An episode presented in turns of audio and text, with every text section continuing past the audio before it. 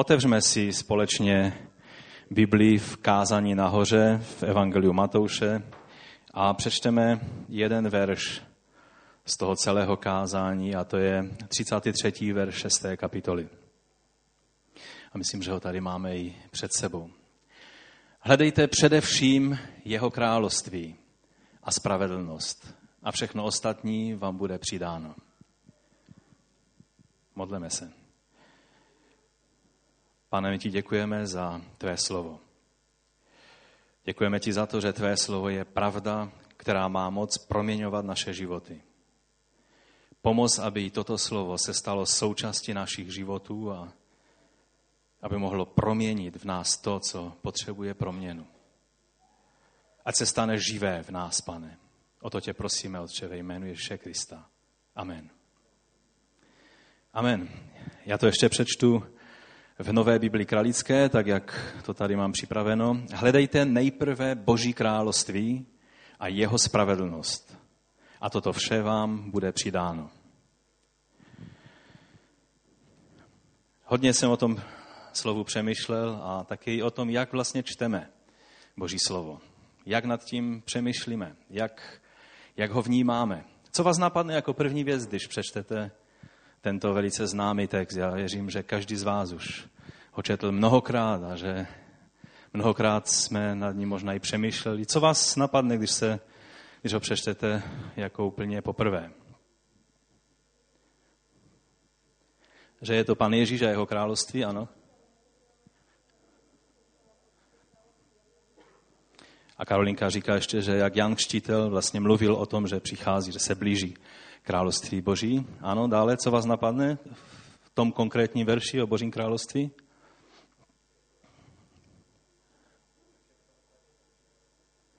Když všechno ostatní, tak všechno ostatní, že budou přidány ty věci. Víte, já jsem si udělal takový trošku průzkum a tak jsem i zjišťoval vlastně, jak jsou psány knihy na, na toto téma, protože to je to je verš, který je velice známý. Je takovým jedním z pilířů Božího slova, pilířů Evangelia. V naprosté většině, když přečteme tento verš, tak nás napadne všechno ostatní.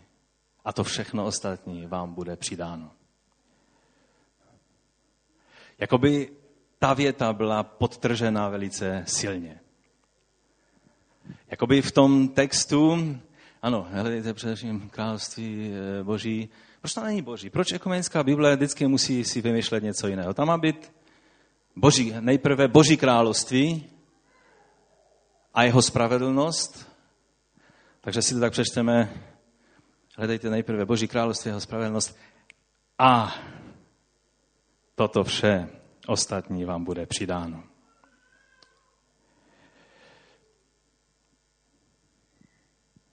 Možná si řeknete, ne, ne, ne, já vždycky myslím na to duchovní, na to hledání Božího království, na těch všech ostatních věcech mi nezáleží. Mně nejde o prohlášení, mně jde o to, abychom byli upřímní sami před sebou a před Bohem.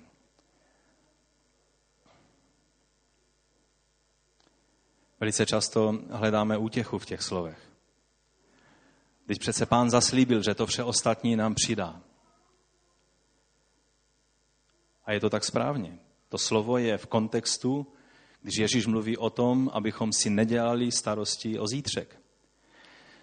Říká opak toho, jak jednají pohané. Říká, pohané ti stále se zhánějí po tom, co by, co by na sebe, co by do úst a čeho by se napili. Ale vy tak nejednejte. A pak je tam toto slovo. A hned po tom slovu, když se podíváte do Bible, jestli se nemýlím, tak tak je tam, abychom si nedělali starosti o zítřek. Je to tam tak? Zkontrolujte mě. Ano? Že každý den má dost svých trápení, svých starostí. Někdo to řekl takovým způsobem, že vlastně dnešek to je zítřek, o který jsme si včera dělali starosti. A někdo to spočítal, že 60 až 80% starostí, které si děláme o věcech budoucích, se nakonec nestanou. A tudíž ty starosti byly zbytečné. A stanou se naopak věcí, o kterých jsme si vůbec nedělali starosti a stali se. Ale je správně, že víme o tom, že Bůh dává vše potřebné. Tam je řeč o jídle, o nápojí a o oblečení. Um, to jsou vlastně ty potřebné věci. Samozřejmě dnešní generace, dnešní lidi, to, co je to vše ostatní, to vše potřebné, je rozšířené trošku, trošku do většího balíku. Ale moje první věc a první bod, který vám chci dnes zdůraznit, je, že jde o království a ne o to vše ostatní. Jde o království Boží a ne o to vše ostatní.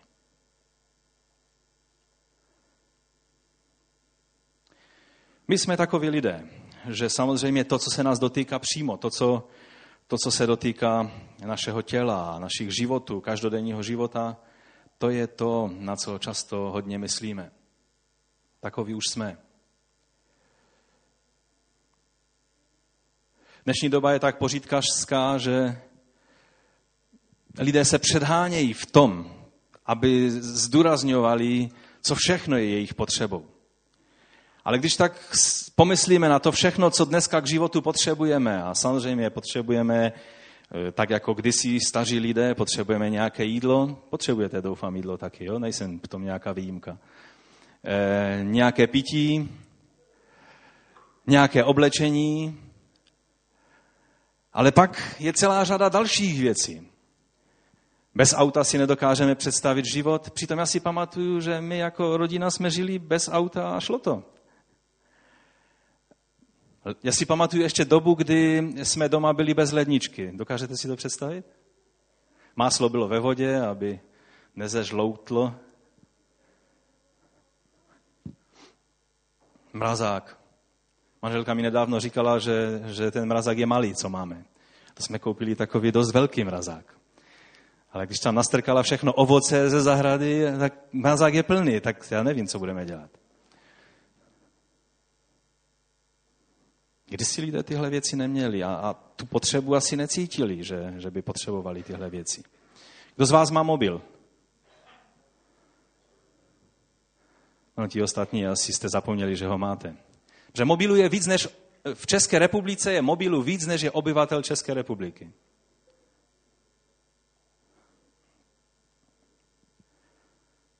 Nedávno, ještě dost nedávno, mobil stal 80 tisíc korun a nikdo ho nepotřeboval, jenom ti, kteří se tvářili velice eh, nepostradatelně na tomto světě, tak ho měli, ale jinak běžní lidé žili bez něho ale mobil je dobrá věc. A takových těch různých věcí, které se nám nabalují a víc a víc, a jedete, jedete silnicí nebo po dálnici a, a tam jsou billboardy se samýma nezbytně nutnýma věcma. Není to tak?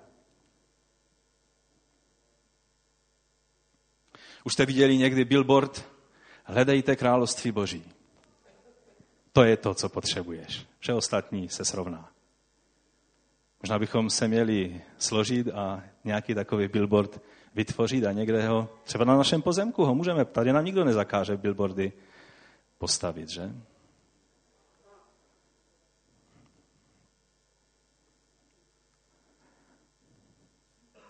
Co všechno k životu potřebujeme, co se zdá být nezbytné a co všechno proto děláme. Co všechno dokážeme, jak iniciativní dokážeme být aby nás z těch všech ostatních věcí nic neminulo.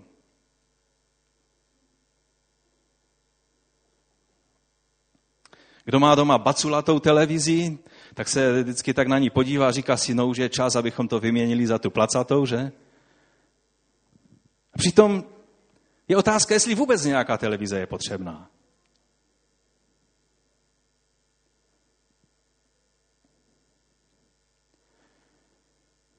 Ještě, že jsou ti všichni, kteří nám nabízejí řešení těch ostatních věcí a různé půjčky a karty. A taky vás stále někdo obtěžuje s tím, že vám vnucuje peníze?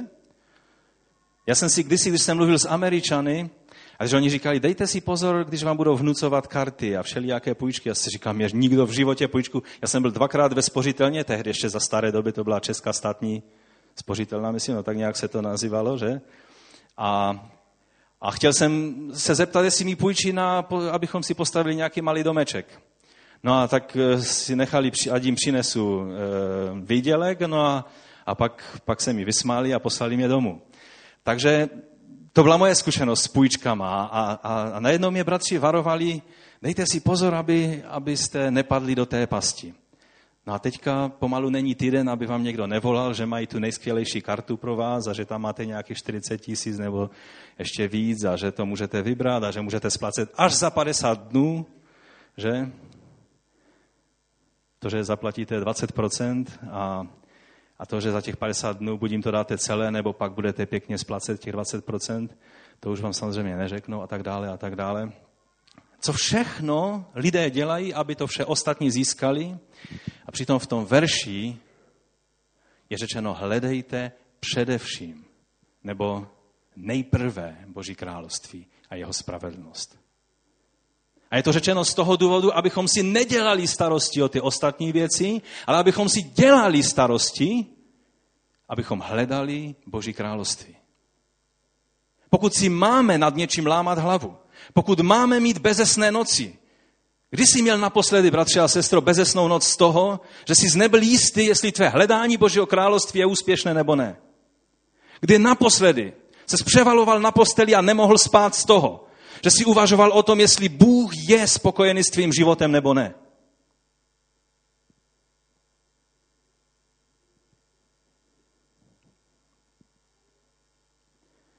Vždy, když takovou věc říkám a ukazují takhle na vás prstem, vždycky ty tři další ukazují mým směrem.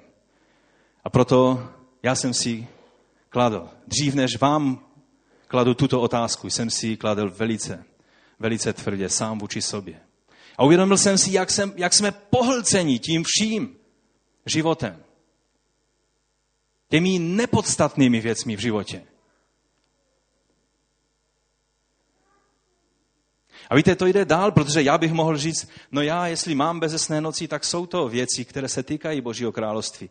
Ale týká se to skutečně Božího království v mém srdci, anebo služby na věcech Božího království. Bratr Klendenen o tom, myslím, v tomto týdnu dost důkladně mluvil. Víte, protože my, kteří sloužíme na plný úvazek, tak, tak to je velice zradné, protože se může zdát, že celý den se zabýváme věcmi, které se týkají hledání Božího království. Ale za chvilinku si ukážeme, co to je Boží království. A pak je otázka, jestli to skutečně jsou věci Božího království, hledání Božího království. A nebo je to pouze dělání si starosti o jiných věcech, než lidé, kteří nepracují eh, v církvi nebo, nebo na plný úvazek ve věcech božích. Ale ten zdroj těch starostí je úplně stejný.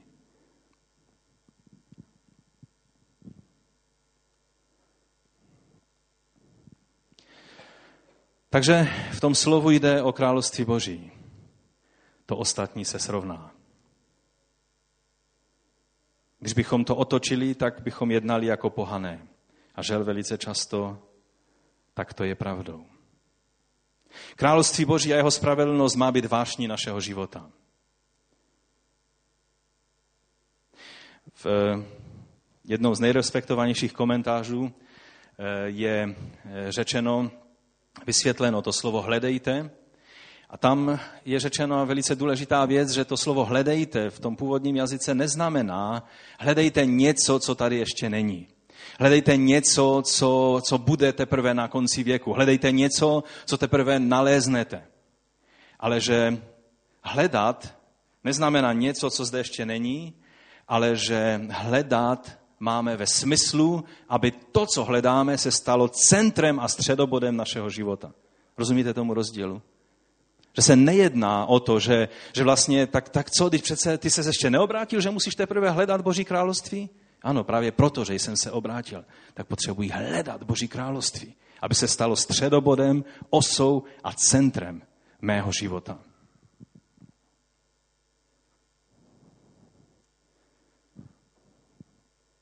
Jedná se o nastavení té centrální priority pro náš život. A je to úplně opačný, opačná situace, vůči principům, které řídí tento svět.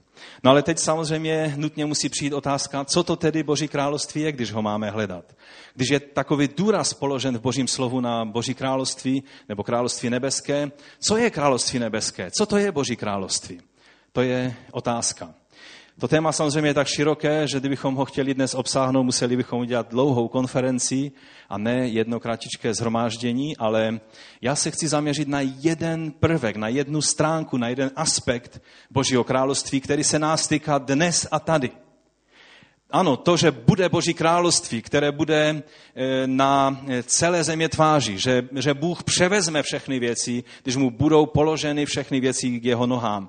Že bude e, to jeho království na konci věku, to víme a díky Bohu za ně a těšíme se na ně a víme, že přijde den, kdy pán obsáhne vše a všechny vlády a, a panství a království, která dnes jednají nezávisle na něm, přijde den, kdy před ním poklekne každé koleno. Ale dnes se jedná o Boží království ve tvém a mém životě. Dnes se nejedná o to, co bude, ale co je dnes realitou ve tvém a v mém životě. Protože království Boží se týká našeho každodenního života víc, než si někdy uvědomujeme. To je hlavní, základní význam Božího království to, o čem chceme mluvit dnes. V Novém zákoně jistě jste si všimli, hlavně když čtete Evangelium Matouše, že tam se mluví vlastně o dvou královstvích, která tak eh, nějak eh, jsou tam, jsou tam vyjádřena a e, mnozí si dali velikou práci, aby je od sebe odlíšili, aby popsali, e, čím se liší Boží království od království nebeského a, a snažili se v tom najít nějak, nějakou, nějaký, nějaký rozdíl, nějaké, e, čím, čím se liší království nebeské od království Božího. Jak to je? Jsou dvě království, jsou dvě roviny Božího království, jedno království nebeské, druhé království boží. Je asi sto míst v Novém zákoně, kde se o království nebeském nebo o království božím píše. Království nebeské se eh, používá pouze eh, evangelista Matouš a taky používá království boží a pak ostatní používají pouze království boží. Když bychom se podívali do starého zákona, tak možná vás to překvapí, ale tam tento termín nenalezneme. Ve starém zákoně se nikde nepíše o království božím. Ano, je tam jmenovan Bůh jako král, jsou místa, která nepřímo i v žálmech třeba ukazují na, na boží vládu, na boží panství, ale přímo tento pojem e, není, e, není ve starém zákoně takto použit. A taky není použit ani v apokalyptické literatuře, která vznikala mezi starým zákonem a novým zákonem, tak bylo psáno spousta, spousta židovských spisů, kde se psalo o době konce, o, o vládě v mesiánském království, v mesiánské době. Ale přímo tento termín, Boží království nebo království nebeské, se eh, v, eh, ve spisech, těchto apokalyptických spisech neobjevuje. Nebo ani se neobjevuje v esenských spisech z Kumranu, ve svítcích, které se našly a kde byla vlastně skupina, eh, velká skupina velice zbožných a oddaných radikálních židů, kteří očekávali příští vlastně říši Mesiáše, když bude vládnout na této zemi a završení věků, ale království boží v tom pojmu, v jakém je používá pán Ježíš v Novém zákoně, tak ani v jejich spisech se neobjevovalo. Objevuje se pouze na dvou místech. Za prvé v Novém zákoně, kde je, jak jsem mu řekl, stokrát nebo eh, přesněji řečeno a stokrát v 98 verši, nebo tak nějak. Použito buď království nebeské, nebo království boží. A pak, se, pak je používáno velice hojně v rabínské literatuře farizeů vlastně eh, z doby pána Ježíše, z období druhého chrámu, kdy eh, vlastně to bylo to prostředí, ve kterém jak pán Ježíš, tak apoštol Pavel vyrůstali. A tudíž, když používali tento termín, tak počítali a museli počítat s tím, že lidé, kteří je poslouchají, tak oni ví z vyučování rabínu, co tím pojmem bylo myšleno. A samozřejmě tak, jak eh, království Boží používal pán Ježíš, to přesahovalo vše to, o čem psali rabíni. Ale bylo to v tom eh, směru nebo v tom pojmu, ve kterém, na který pán Ježíš a taky vlastně Jan Křtítel, Pavel a další navazovali. Takže Kdysi, jak jsem mu řekl, se hledal rozdíl mezi královstvím nebeským a královstvím božím. Já si pamatuju, že jsem četl velice složitou práci, biblickou studii na toto téma, ale eh, podle, podle nějakých takových nej, nej eh, lepších pramenů nebo podle nejlepších nebo podle nejposlednějších závěrů, které můžeme učinit na základě toho všeho, co máme, ty informace z prostředí, ve kterém, ve kterém vznikal nový zákon a jak byl používan, jak byly používány tyto termíny, tak oni eh, znamenají tutéž věc, vlastně království boží. Akorát v té době, a začalo to někdy v době makabejských, eh, v celém období druhého chrámu, bylo druhé přikázání velice zdůrazňováno, aby se jméno Boží nebralo nadarmo, a bylo to tolik zdůrazňováno, že bylo spíš doporučováno vůbec jméno Boží nepoužívat. To znamená, že běžný žid, a můžete, když eh, třeba korespondujete ze židy dnes, tak eh, poznáte, jestli jsou to pravověrní nebo ortodoxní židé, podle toho, že nikdy nenapíšou Bůh. Když vám někdo napíše třeba anglický God, a říká, že je žid, tak není ortodoxní žid, protože eh, ortodoxní žid by to v životě nepoužil. Vždycky napíše třeba velké G, pomlčku a D na konci. Ehm, nebo napíše Hašem, to znamená to jméno jo, nebo napíše nějaké, nějakým jiným způsobem, vyhne se tomu, aby přímo e, použil buď jméno Boží, nebo dokonce i samotné slovo Bůh. Je to z toho důvodu, aby nepoužili jméno Boží nadarmo a aby e, takto dodrželi vlastně druhé přikázání. A z toho vlastně vzniklo i, když mluvili o království Božím, tak e, aby nepoužívali v situacích, kdyby to nebylo správné jméno Boží nebo titul Bůh, tak se vlastně začalo používat království nebeské, čili je to záměnné. A proto u Matouše, který je nejvíc vlastně evangeliem židovským a podle nej, největší pravděpodobnosti, tak bylo napsáno v hebrejštině a pak eh, teprve v řečtině, čili lze tam, lze tam vidět velice to podhoubí hebrejské, tak právě u Matouše Matouš používá velice často eh, království nebeské v tom, jak cituje pána Ježíše. A to nám ukazuje jenom takovou jednu věc, že pán Ježíš byl citlivý na prostředí, ve kterém byl. Že pán Ježíš neprovokoval eh, ty lidi tím, aby nesmyslně používal něco, co by je uráželo. To, na, to je rada pro nás taková nepřímá, že bychom měli brát ohled na lidi, se kterými jednáme. Abychom je svými třeba svým chováním, svým vystupováním, když víme, že je něco přijaté jako, jako slušné chování, tak abychom se tomu podřídili. Přece nám koruna z hlavy nespadne, když se podřídím pravidlům slušného chování těch druhých a snažím se podle toho chovat. Čili to je jenom jedna z takových nepřímých lekcí, kterou se můžeme z tohoto naučit. Ale jinak jedná se o boží království, čili o, o totéž. Ale teď stále nám zůstává ta otázka, co tedy je boží království, že? Když je to jedno království, ať nebeské nebo boží, co ono ovšem je. Když bychom srovnali jak nový zákon, eh, jak mluví pan Ježíš a jak mluví další místa ze starého zákona, třeba apoštol Pavel k Římanům, že království boží není v, eh, o jídle a o nápojích, ale ve spravedlnosti, pokoji a v radosti v duchu svatém. A samozřejmě mnoha, mnoha, mnoha místa, kde mluví pán Ježíš o království. A jak to srovnáme i s tím, jak se v Ježíšově době eh, používalo běžně tento termín, tak to znamená především a ve většině případů boží vládu.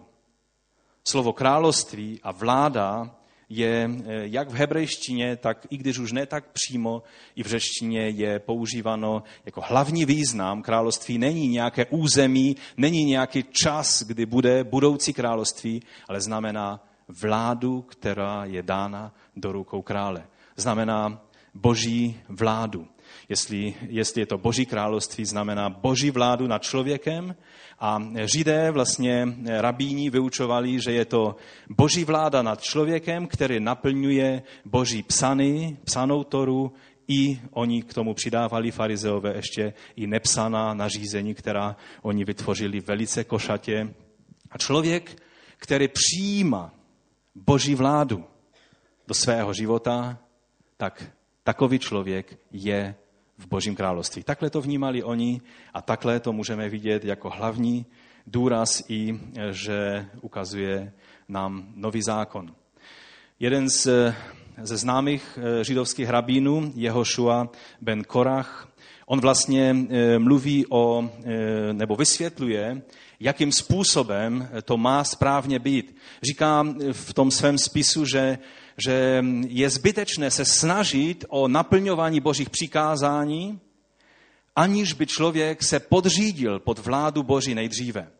On říká, že v Deuteronomiu není to opačně. Ta výzva, abychom dodržovali Boží přikázání, je až teprve potom, co je šestá kapitola, čtvrtý verš a ty další verše, takzvaná to Šma Izrael, slyš Izraeli, Bůh, hospodin je tvůj Bůh, je on, hospodin je jediný.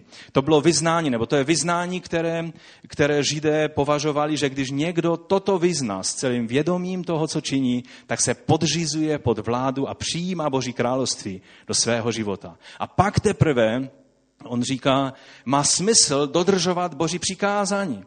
Když by se snažil dodržovat Boží přikázání, abys mohl vstoupit do, do Božího království, to nedává smysl.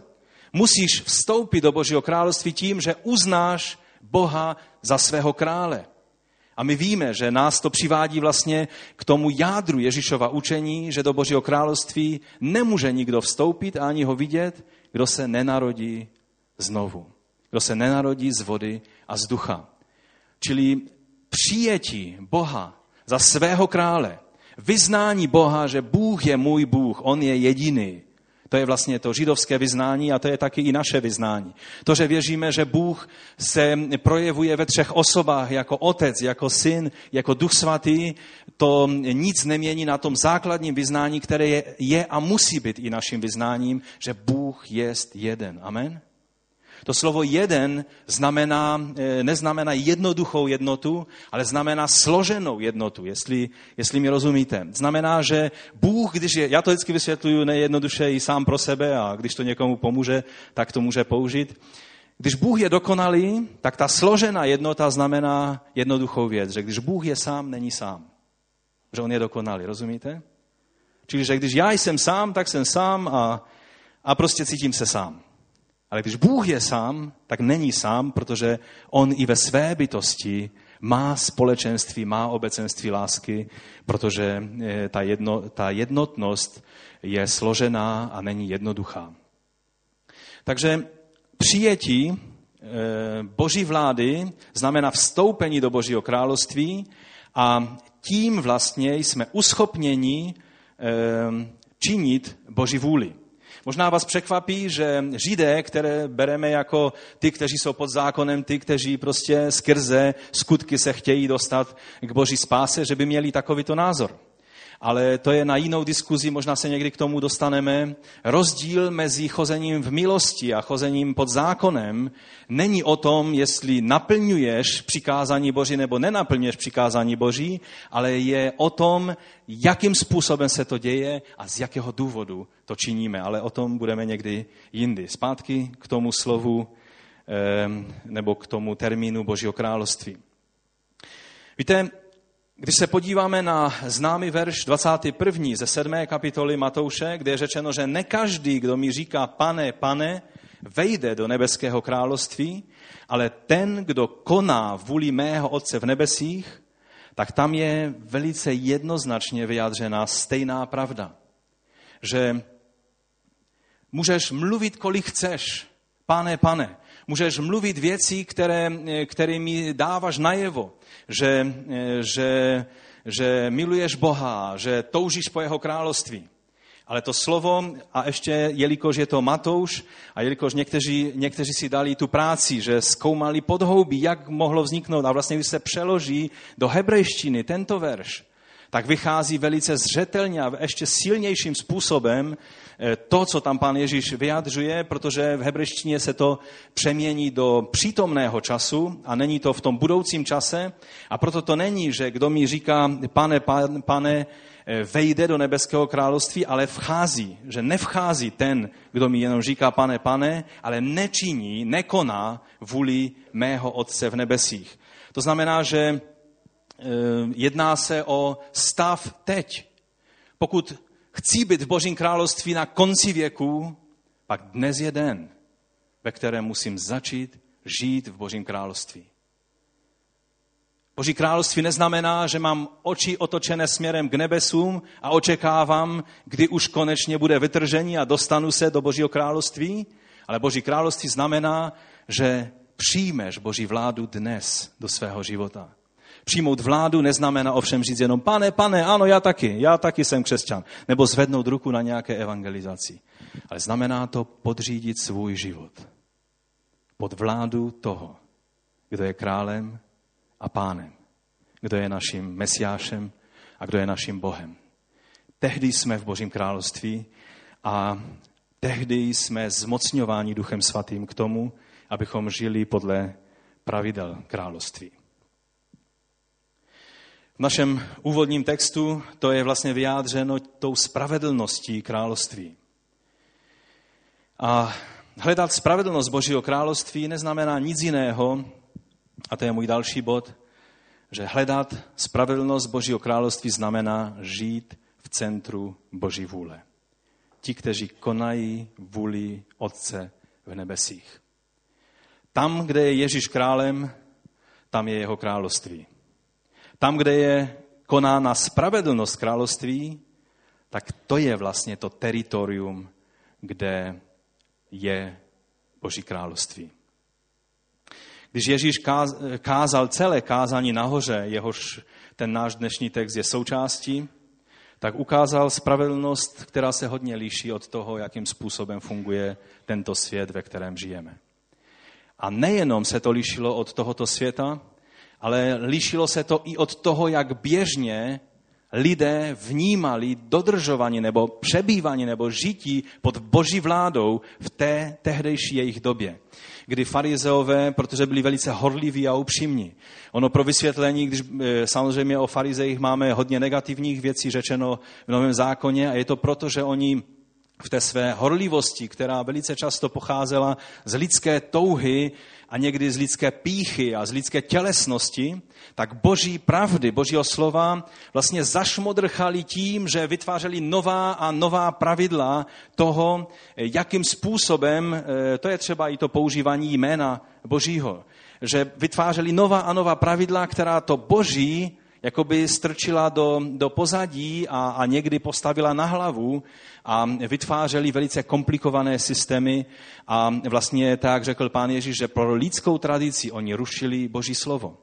Ale mnozí, mnozí farizeové byli pokorní a velice upřímní lidé, kteří se snažili, snaží, snažili naplňovat Boží vůli a Boží zákon ve svém životě a žít eh, pod eh, Boží vládou.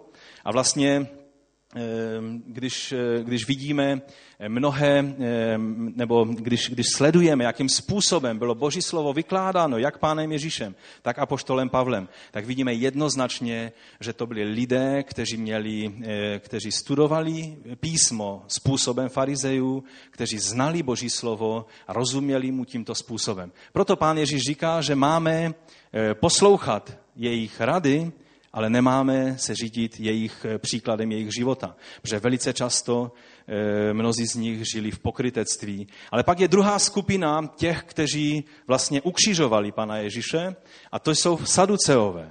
To je celý dům velekněžský, kteří se nezabývali tím, jestli Boží slovo dodržíme takovým nebo onakým způsobem.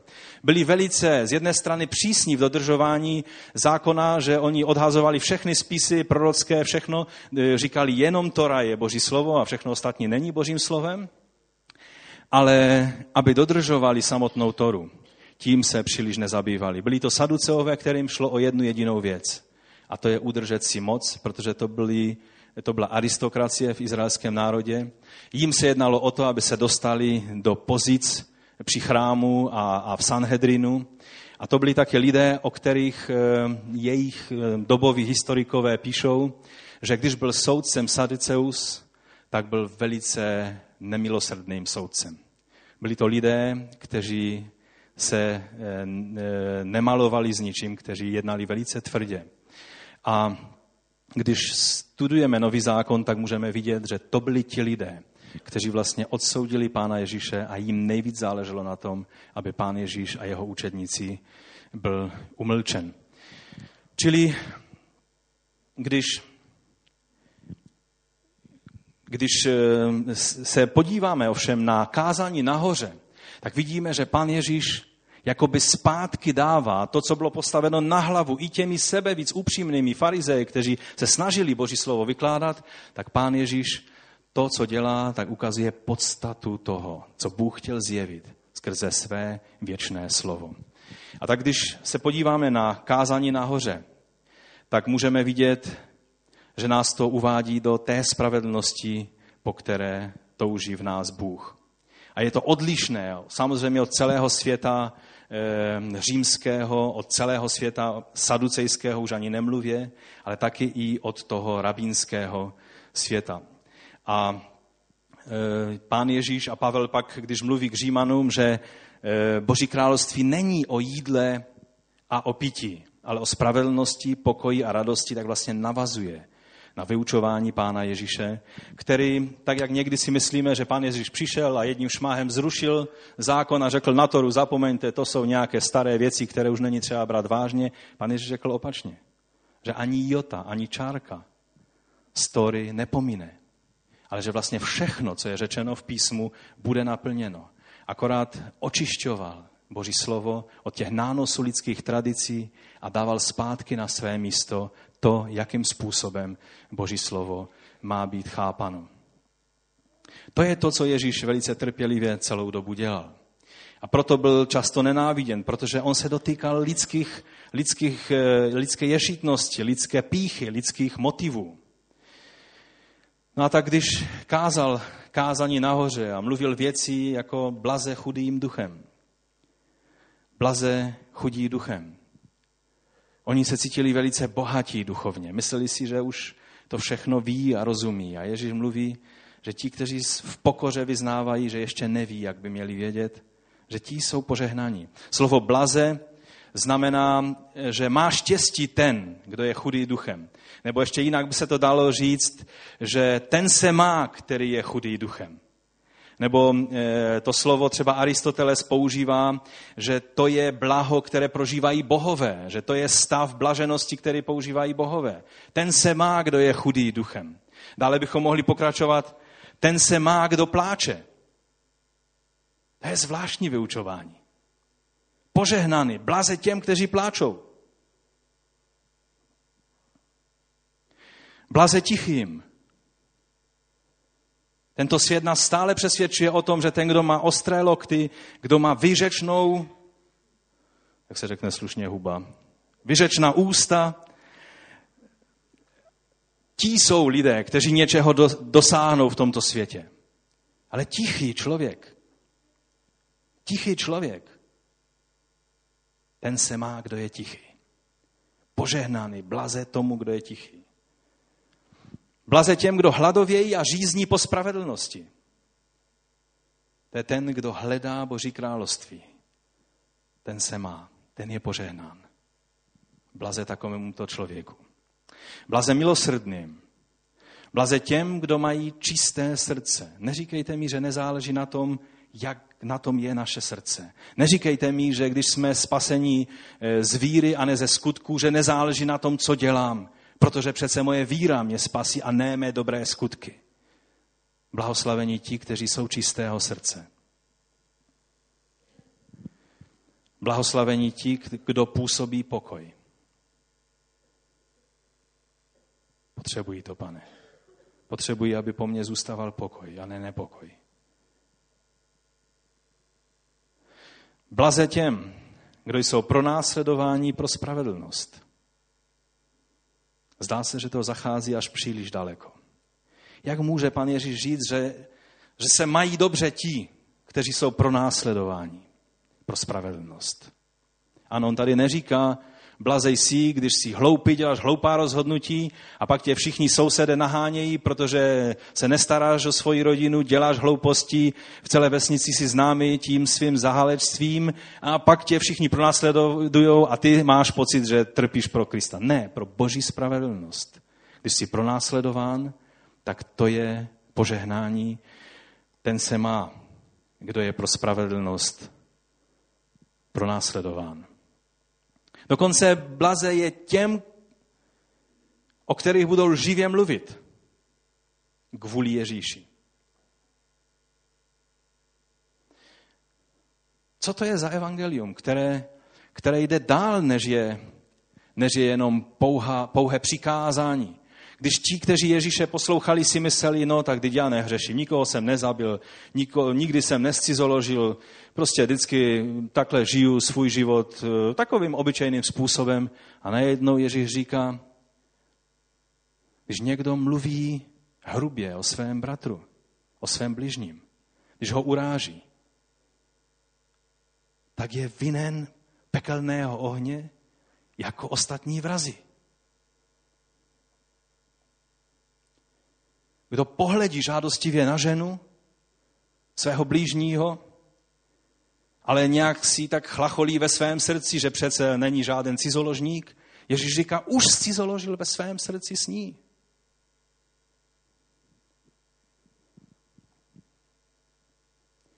A Ježíš šel dál a hlouběji a ukazoval, jak Bůh myslí vážně své slovo a jak daleko dochází slovo.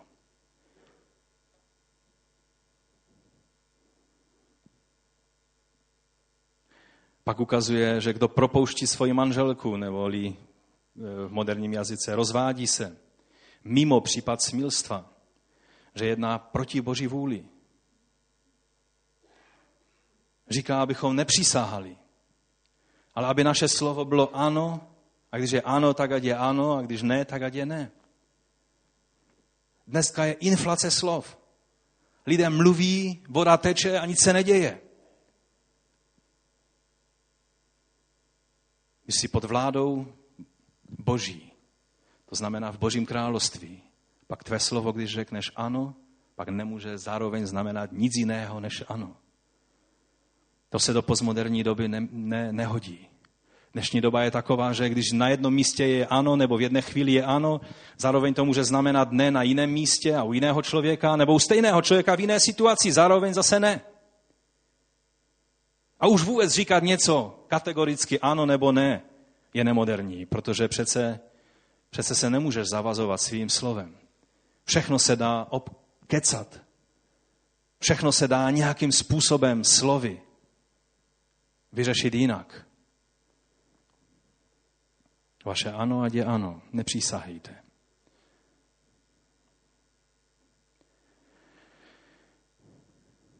Ze zlým nejednejte jako on s vámi. Dokonce, když tě někdo udeří v tvář, tak mu nastav druho, druhý políček. Nevím, jestli vám to přichází lehce. Byl jsem v takové situaci a nebylo to lehké.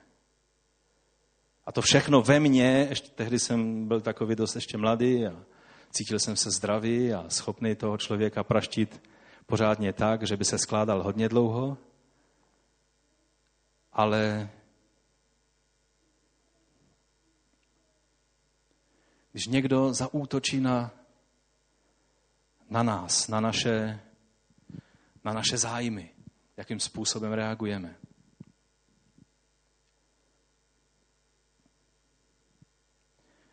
Když se chce někdo s tebou soudit do košili, dej mu jí plášť. Zvláštní rada. Když tě donutí jít jednu míli, jdi tu druhou a jdi dobrovolně.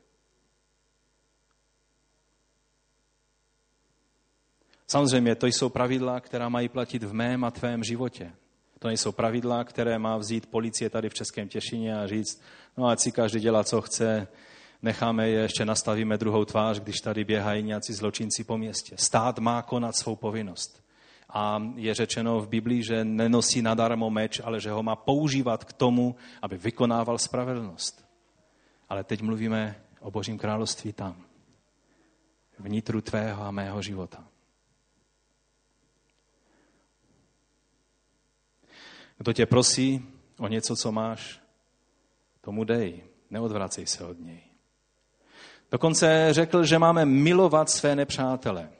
Nejenom ho snášet se zaťatými zuby, ale ho milovat. Co znamená milovat svého nepřítele? Už jste o tom uvažovali někdy? Daří se vám to?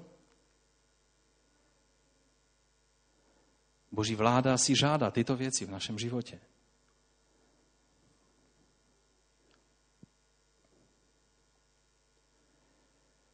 Když děláš něco zaslužného, nedělej to tak, aby to každý musel vidět. Stačí, když o tom ví Bůh. Kolik práce nám někdy dá, abychom dali najevo, aby se lidé všimli toho Bohu líbého, co děláme. Samozřejmě to je jenom pro slávu Boží. To samozřejmě. Ale dáme si práci, aby ta naše maličkost z toho nevyšla ve špatném světle. Když se modlíš, nemusíš se nábožensky předvádět před sousedy, spolubratry, sestrami. Buď nejhorlivější tam, kde tě nikdo jiný kromě Boha nevidí.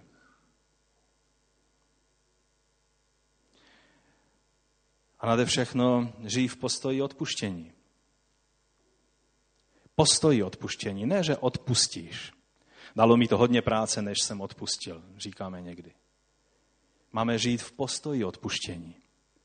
Nepočítat jednotlivá odpuštění, kde musím odpustit.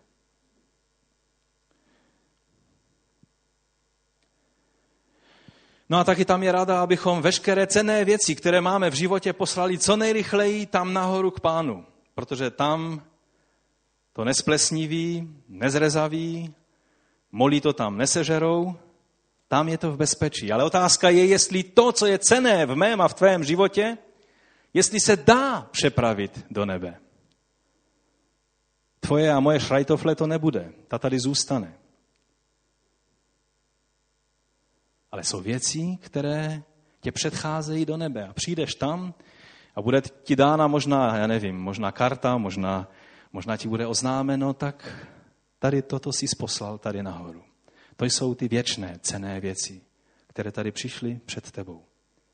Je otázka, jestli, jestli to je to, na čem nám záleží, anebo nám záleží na věcech, které rezaví, všelijak plesniví, kazí se a podléhá zákonu entropie.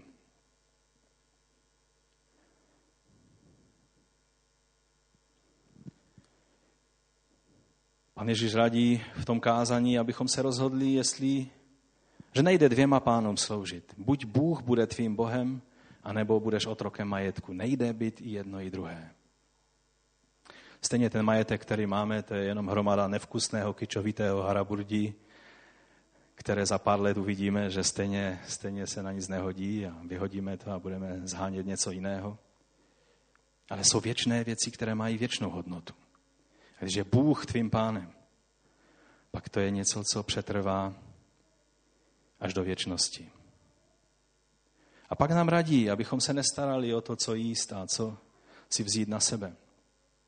Možná, že jsem už to tady říkal před časem, ale v jedné knize byla udělána taková důkladná studie, jak se posouvají lidské hodnoty, jak žijeme. A tak tam byly záznamy z, z památníčku eh, některých mladých lidí z 19. století a porovnány s tím, co si zapisují na blozích a v památ, bo památničky si už dneska asi mladí lidé nevedou, že? Nějaký památníček se zlatými rohy a nějak tuškou tam zapisovat věci a lepit obrázky. To se už dneska nedělá asi, že? Každý moderní mladý člověk má svůj blog a tak se dá někdy nahlédnout, na čem lidem záleží. A tam bylo takové srovnání a vlastně z 19.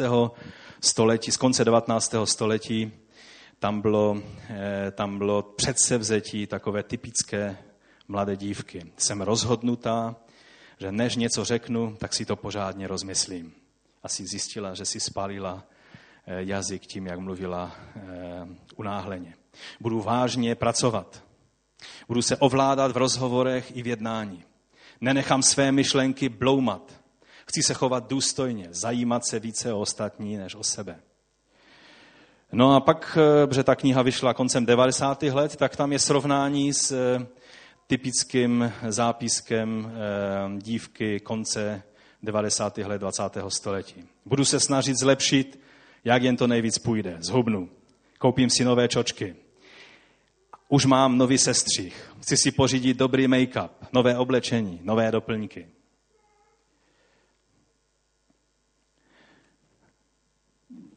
Čas se posouvá stále více k tomu, že důraz se klade na věci, na kterých nejméně záleží. Taková je dnešní doba. Kázání nahoře jde absolutně proti tomuto proudu. Máme se zabývat spíše vytahováním trámu ze svého oka, než stále poukazováním na třísku v oku druhého člověka. A pak tam je taky řečeno zlaté pravidlo. Jestli víš o něčem, co by bylo dobré pro tebe, tak to udělej pro druhého člověka. Jestli víš, že něco je dobré,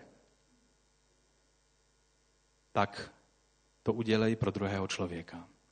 Co chcete, aby jiní lidé dělali vám, to čiňte vy jim.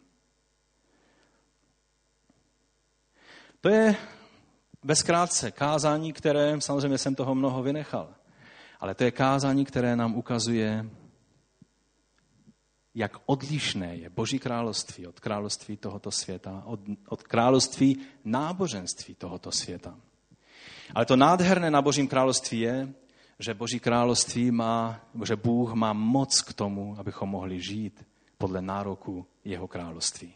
Že nás nenechává jenom s těmi požadavky, ale že nám ukazuje na moc k tomu, abychom žili. A to bych ještě chtěl říct na závěr. Víte, je jedna věc vidět Boží království a druhá věc je do něho vstoupit.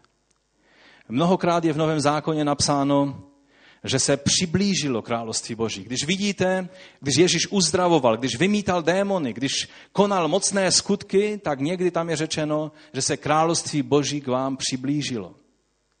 Víte, tím, kde se, nebo tam, kde se děje, kde jsou eh, konány boží skutky v moci, tam je Boží království. Ale ty můžeš vidět, jak jedná Bůh, jak jedná Boží království. Můžeš se fascinovat, můžeš lítat po celém světě, aby si vyhledával místa, kde je možné vidět Boží ruku, jak koná, kde se vykonává moc Božího království, ale přitom sám nebyt v Božím království. Rozumíte? Je rozdíl v tom vidět Boží království a je rozdíl v tom být v Božím království. Poddat se Bohu. Vstoupit pod jeho vládu. Někdy nás to ovšem stojí všechno. Byl mladý člověk, který řekl panu Ježíši, všechna přikázání dodržuji. Co ještě bych mohl udělat, abych zdědil věčný život? A tak měl takový pocit, že pán Ježíš mu řekne snad nějakou drobnost, snad, no samozřejmě to všechno je, je úctyhodné a skvělé, ale, ale možná Možná, když dáváš peníze do chrámu, tak to nedělej tak okatě, dělej to víc diskrétně, bude to takové důstojnější. Protože je řečeno, že někteří lidé eh, nechali troubit trouby v chrámu eh, svými penězi. Ono my máme představu, že nechali před sebou jít někoho s, s, nějakou, s, nějakou polnicí, aby troubili, ale ono to ve skutečnosti znamenalo trošku něco jiného, protože podle záznamů, které se nedávno zjistili, tak v chrámu vlastně byly nádoby na peníze, které měly takové úzké hrdlo a pak se rozšiřovaly ve tvaru trouby a byly vysoké a byly měděné.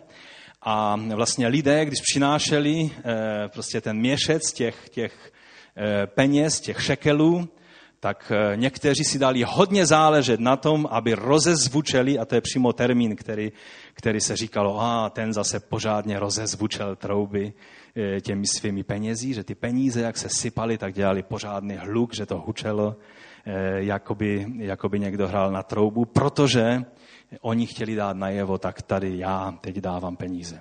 A tak možná si myslel, no tak přijde nějaké napomenutí takovéhoto rázu. A Ježíš se na něj podíval a řekl, jdi a prodej všechno, co máš. Víte, Ježíš věděl, s kým mluví. Tam je napsáno, že to byl velice bohatý člověk. A Ježíš řekl, to, co všechno děláš, je dobré, ale Bůh chce jednu jedinou věc po tobě. Abys prodal všechno, co máš. A pak přišel a nasledoval mě. Pro toho člověka Boží království se zúžilo do toho jednoho bodu. To všechno, co dělal, bylo hezké. Ale poddat se vládě Božího království znamenalo udělat tento krok. To ukazuje na mnohé situace, kdy nejde srovnávat tvůj život s mým životem a navzájem. Pro toho mladého člověka království Boží znamenalo něco, co možná nikdy pro tebe ani pro mě nebude znamenat. Ale v takové chvíli je otázka, jestli se podřídíme Božímu království, jestli zůstaneme na těch základech Božího slova, té výzvy Boží, zjevené Boží vůle, anebo se ohneme a vyhneme a tak bravurně projdeme tou situací a zase jsme z obliga. O Jánu Kštíteli, když pán Ježíš se zmiňoval, když byl dotazovan na Jána Kštítele, tak on řekl, a možná to přečtu ještě na závěr, má to už 11. kapitola, je řečeno, a když ti muži odešli, Ježíš promluvil k zástupům o Janovi. Co jste si přišli do pouště prohlédnout? Třtinu větrem se klátící? Na co jste se přišli podívat? Na člověka v nádherných šatech? Ti, kdo nosí nádherné šaty, jsou k vidění v královských domech.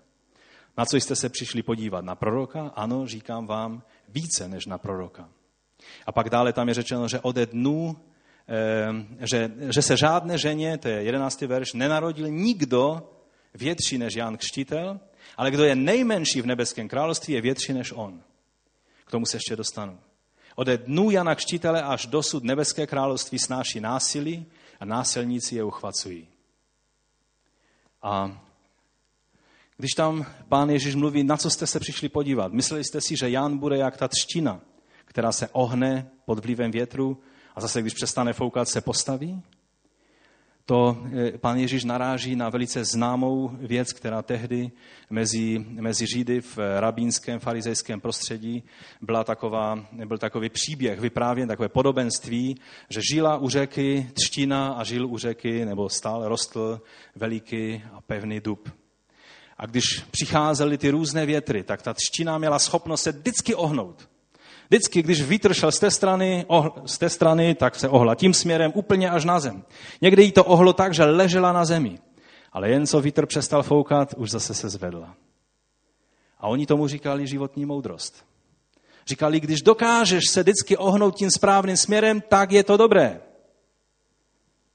A pak tam byl ten dub, který stál, měl hluboké kořeny, ohnout se nedokázal. Přišel velký vítr a zlomil ho a zůstal ležet. A oni říkali, no vidíte, je lepší být tou třtinou. Jan Křtitel nebyl třtinou. Pan Ježíš řekl, co jste přišli na poušť? Vidět třtinu, která se ohýbá podle toho, jak fouká vítr? Ano, přijde den, kdy zafouká na Jána takovým způsobem, že buď bude zlomen, anebo zůstane stát, ale se neohne. Já vám chci říct, to je postoj člověka, který je v království. Který, když ví, že na něčem záleží v Božím království, zůstane stát na těch základech. Že tě to může zlomit, že tě to může stát celý život. V té chvíli záleží na tom, abychom obstáli. Na vše, všechno jiné, co můžeme udělat dobré a bohulíbé, na tom nezáleží. Ale když jsme v takovéto chvíli, jako byl Jan Křtitel, tak záleží na tom, abychom zůstali stát pevně. Tam byl obrovský politický tlak, protože Jan se stával velice známou osobností a vlastně byl tlak, aby byl umlčen. A Ježíš řekl, Jan není jak třtina, která se ohne, ale on zůstane stát, i když bude zlomen. A to, že do doby vlastně Jána Kštítele byli boží služebníci a světkové, kteří stáli a někdy jako ten dub padli zlomení a jejich život byl předčasně ukončen. Pán Ježíš říká, možná se nám to zdá jako, jako nedosažitelné. Ale on říká, v Božím království ten nejmenší je větší než Jan Křtitel, protože mu je dána schopnost Ducha Svatého, aby mohl žít a naplňovat skutky království. U Micháše je jedno slovo, které, na které naráží eh, pán Ježíš v tom slovu, že království boží eh, trpí eh, s naší násilí a násilníci je uchvacují. To je přeloženo takovým způsobem, že si překladatelé neví rady, co s tím, co by to mohlo znamenat. A jsou různé vyklady, co znamená to slovo, že násilníci uchvacují království. Ale je jeden význam, který je velice důležitý, abychom chápali. U Micháše ve druhé kapitole 12. 13. verš je napsáno toto. Jistotně tě celého pozbírám, Jákobe. Jistotně zhromáždím pozůstatek Izraele a svedu jej dohromady jako ovce do ohrady. Jako stádo doprostřed pastviště. Zahemří se to za lidmi. Už vytáhl ten, kdo jim bude razit cestu. A tam je doslova, už vytáhl ten, kdo bude tím bouračem. Kdo bude tím, kdo, tím, kdo násilně prorazí zeď. Eh, prorazili a procházejí bránou a s ní vycházejí. A jejich král prošel před nimi a hospodin v jejich čele. To je proroctví, které ukazuje obraz vlastně, že tak jako eh, pastýři měli kamenou zeď v Izraeli eh, kolem ovcí, nahnali tam ovce a místo vrátek, která by používali, tak co udělali? Ten vstup založili kamením a udělali zíčku z kamení. A první úkol, který měl pastýř, který chtěl vyvést ty ovce na pastvu, tak musel vzít a prorazit tu zeď. Musel násilím vlastně odložit, odhodit ty kameny a on šel vepředu a vyvedl vlastně ty ovce na svobodu. Pán Ježíš, když mluví o božím království, které on hlásá, tak mluví, to je království, kdy sám pán, tak jako proroci zaslibovali. Nebudou to pastýři, kteří budou víc komplikovat, víc a víc různými nářízeními a tradicemi tu boží cestu. Ale on sám jako pán a jejich král půjde vepředu. On je ten, který prorazí, který bude tím bouračem, protože tomu člověku se takhle říkalo, který zboura, prorazí tu zeď a vyvede ty ovce na pastvu, aby i ten nejmenší mohl žít podle v moci Božího království. Víte, a musíme si přiznat, že nežijeme v době, kdyby, eh, kdybychom museli dělat na každý den eh, takové rozhodnutí, které by nás mohlo stát hlavu. Jsou místa na světě, kde to tak ovšem není. Jsou místa, kde být křesťanem, vstoupit pod boží vládu, znamená riskovat na každý den svůj život. Nedávno jsme mluvili o křesťanech v Pakistanu. A taky bratr Rudek tady vzpomínal eh, o minulosti a, a já když, eh, vždycky, když čtu svědectví z eh, té doby, vlastně reformace, kdy byla, byla celá jedna větev reformace našich bratří a sester, kteří chtěli jít naplno za pánem. Oni se nespokojili jenom s určitou reformou svého, své, svého života, ale toužili naplňovat Boží slovo naplno. Toužili, aby tak jako třeba někteří ti hlavní reformátoři z politických důvodů se v určitém bodě zastavili. Třeba ve věci kštu. Jsou svědectví od Martina Lutera a dalších reformátorů, kdy víme, že oni si uvědomovali, že Boží slovo nás vede dál ve věci kštu. Ale z určitých strategických důvodů se zastavili ale byli bratři a sestry, kteří šli dál. A já jsem nad tím nedávno hodně přemýšlel. Byl bych jak Jan, ne jako třtina, ale jako dub v takové situaci.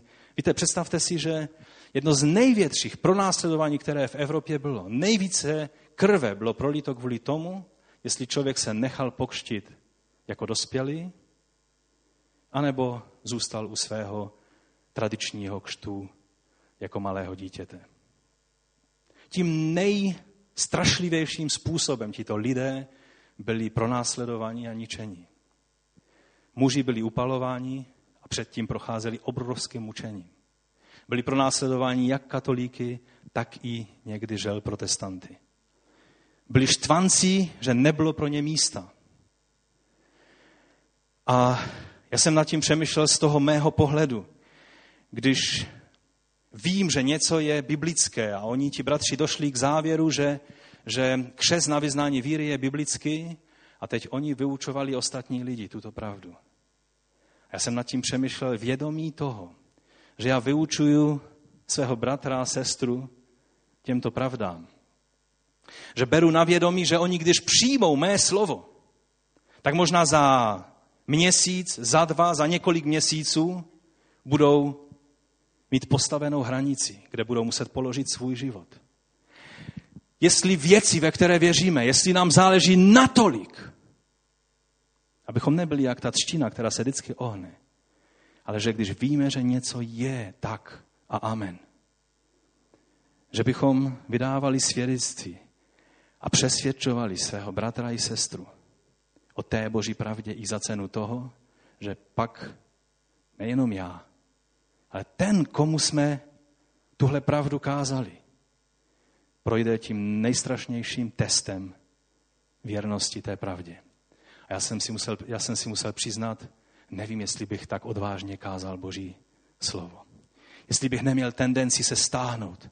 Jestli bych neměl tendenci říct, víš, udělej, jak rozumíš. Protože bych si uvědomil, že na tom závisí celý jeho život. Jestli bychom byli v stavu skutečně se postavit ano a amen ve všech věcech božích, anebo bychom se ohýbali. Bůh má svoji milost pro každého člověka v každé situaci. On ji má pro tebe v té situaci, které čelíš, v zaměstnání, v rodině, na každém místě. On ji měl i pro ty mučedníky, kteří byli našimi otci a těmi, kteří šli před námi. Jedno nádherné svědectví, možná, že jsem vám už to vykládal, když ano, tak mi to odpuste. Ale bratr Sattler a jeho manželka, On byl benediktínským mnichem, potom se obrátil a vlastně přijal spasení z milosti. Ale pak zjistil, že e, boží slovo jde ještě dál. A ze svojí manželkou a několika přáteli se nechali pokštit. Bylo to v roce 1520 a něco. A to byla ta doba, kdy vlastně celou Evropou procházela reformace, kdy vlastně se budili k životu mnohé skupiny bratří a sester. A potom, když na to přišli, že se nechal pokštit, tak vlastně e, byl příkladem pro mnohé další lidi. Pokštil další mnohé lidi. Tak ho mučili strašlivým způsobem. Nebudu to tady popisovat, ale bylo to dlouhé a velice, velice strašné období v jeho životě. Ale pak, když ho vezli na voze a byla připravena hranice, která už byla zapálena, a jeho přivázali k žebříku provazem, a ještě cestou ho mučili, když ho vezli na tu hranici a on byl znetvořen takovým způsobem strašným, že se na to nešlo ani dívat. A oni ho pak vzali a s tím řebříkem ho jenom takhle hodili na tu hranici, která už hořela. Ale najednou, když zhořely ty provazy, najednou z toho ohně vyšla ruka a ukázala znamení dvou prstů. A to bylo smluvené znamení, které bratr Sattler měl s svými bratřími, kteří ho navštěvovali ve věznici. A oni říkali, bratře Michale, my bychom rádi věděli, jak to je s tím. Dává Bůh sílu mučedníkům. Má Bůh dostatek síly pro to, abychom obstáli když se neohneme pod tím tlakem, ale zůstaneme stát na Božím slovu, jestli, jestli Bůh má dostatek zmocnění Ducha Svatého projít touto situaci vítězně. Pokud, pokud je takový dar Ducha Svatého, který nás uschopňuje pro tuto situaci, dej nám znamení. Jestli budeš moci, zamávej dvěmi prsty na nás a my budeme vědět, že Bůh má tento dar. První věc, kterou bratr Sattler byl schopen udělat, bylo to, že ukázal znamení svým bratřím.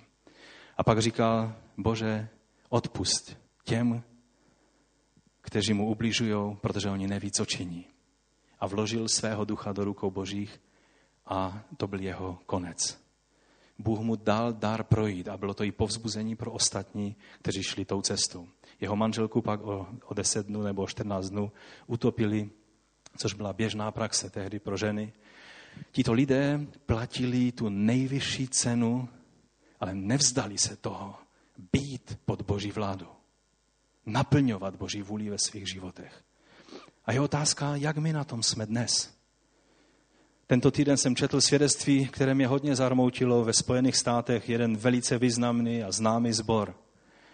A jeho pastor, jelikož, jelikož se tak nějak eh, dostal do kontaktu i s rodinou Bushových a, a tudíž větší nějaká pozornost na, toho, na tento zbor se soustředila, tak někdo najednou našel, že na jejich web stránkách eh, je, je organizace, která je, pracuje na půdě toho sboru, která pomáhá homosexuálům se dostat ze své, ze, ze své hříšné způsobu života a stát se heterosexuály.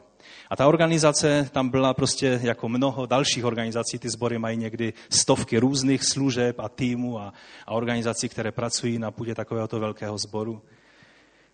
A samozřejmě novináři přiběhli a to je samozřejmě velký zločin v dnešní době. Pomoc homosexuálovi, aby mohl opustit svou říšnou cestu, to je zločin. A tak udeřili na toho pastora a říkají, jak to, že máte takovou organizaci ve svém sboru. Ne, ne, já o tom nevím, to je nějaké asi nedopatření, asi nic tako, takového mi není známo. To byla jeho první odpověď. Oni mu to ukázali, že to skutečně je. On zapřel tu organizaci, zrušil to ze svých, z jejich zborových stránek a ta organizace se dostala ve vlastním zboru do její ilegality.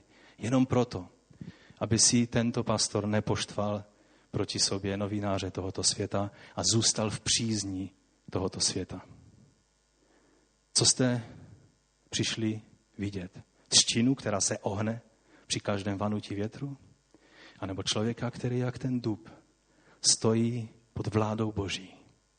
Ať fouká nebo nefouká, ať ho zlomí nebo ho nezlomí. Když ho zlomí, není to důkaz toho, že bylo lepší se ohnout, ale je to důkaz toho, že stál věrně až do konce. Amen. Teď, jak jsem už mluvil o té e, paní Sarah Pejlinové, tak jsem četl články úplně jak štvaví psi. Když přišli na to, že je, ta žena je z prostředí letničního, tak se snaží získat informace o tom, jestli a jak a jak často se modlí jazyky. A jeden světský novinář říká, teď vy potom patráte, jako byste hledali její drogovou minulost. Jestli je to projev její zbožnosti, jak máte právo potom slídit, jako byste chtěli najít, že se provinila tím, čím? Tím, že se modlí jinými jazyky. Tito lidé potřebují naše modlitby. Není to lehké být tím dubem, který stojí na tom větru. Ale vyplatí se zůstat věrní. Vyplatí se zůstat pod vládou Božího království. Amen. Povstaňme. Dnes mám jednoduchou výzvu pro vás, pro každého jednoho z nás když čteme tento verš, ano, buďme vděční za vše ostatní, co nám pán dává.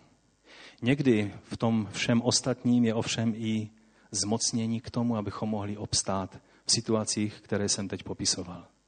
Pro nás jsou někdy mnohem jednodušší a přesto, přesto uhýbáme. Buďme jako ti, kteří zůstávají pod vládou Boží, Boží pod, v království Božím vždy a když víme, jaký je Boží názor, ať je to ano a amen v našem životě. A proto, když čteme tento verš, hledejte především jeho království a spravedlnost, buďme vděční za vše ostatní, ale hledejme především Boží království. Ať je středobodem našeho života. Protože království je tam, kde je král. Když je Boží přítomnost ve tvém a v mém životě, tam je Boží království. Pane, my ti děkujeme za tvé slovo. Prosíme tě, dej nám sílu. Nejsme v situaci, jak bratr Sattler, ale v těch našich každodenních bojích ty víš, jak často si děláme starosti o zítřek. Jak někdy se i ohýbáme jako ta třtina. Ale pane, dej nám milost, abychom stáli pevně. Abychom mohli z tvého zmocnění jako třeba ti nejmenší v království, kteří ovšem mají tvé zmocnění Ducha Svatého zůstat věrní. Pomoz nám, pane, v tom. Toužíme, aby tvoje vláda v našem životě byla to, co řídí naše životy. Aby to bylo tvé království, které nejenom, že nám je blízko, nejenom, že ho vidíme, ale ve kterém jsme tím, že dáváme tobě právo vládnout v našich životech. O to tě prosím za sebe i za každého jednoho z nás na tomto místě. Amen. Pán vám žehnej. Pojďme zaspívat něco na závěr.